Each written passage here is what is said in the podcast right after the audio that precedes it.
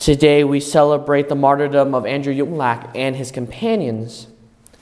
One of the beautiful things that I get I love to be able to do is celebrate the lives of the martyrs. Because in celebrating the lives of the martyrs, we come to the understanding of two things. One, they were truly people that walked among this world like you and I, but they dedicated themselves and gave themselves up to that. But secondly, also, they belonged to someone. They were someone. They were priests, they were mothers, fathers, daughters, sons. They had a relationship and belonged to someone. Because it's so easy for us, especially as we look at the lives of the saints, to say, oh, they're so far away from us, they're too distant from us.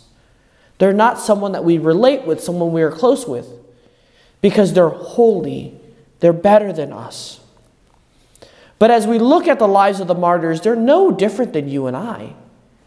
They had their struggles, they have their sins.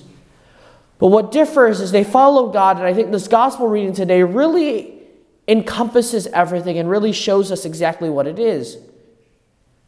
What makes them martyrs and what makes them saints is not because they died at, the, at that, that moment.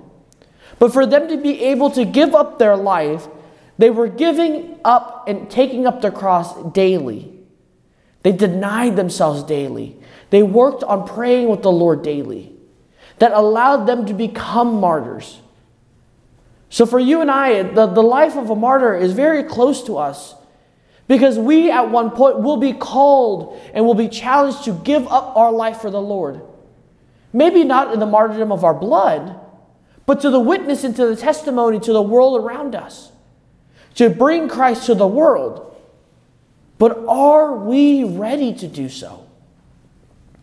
They're not someone so far away from us. They're not someone in, they're not someone perfect that we can't attain. They're, their example we can't attain within our own lives.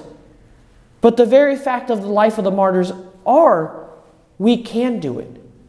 It's not meant for just clergy. It's not meant for the sisters. It's not meant for just religious people. But it's meant for all of us. A life in which we give up our life, deny ourselves, pick up our cross, and come follow Him daily will help us at that time, at that moment of our life when we get challenged. When we're asked to give up our life, to lay down our life for Christ, we will be able to do it. So, today, my dear brothers and sisters, what is the cross we're called to pick up today? What is the cross that's inviting us to go out into the world to share the gospel message? What are we called to do today to die to ourselves and bring Christ more present to the world? And so, my dear brothers and sisters, as we remember Andrew Dung-Lac and his companions, let us remember that that life is not impossible for us. If they can do it, we can do it.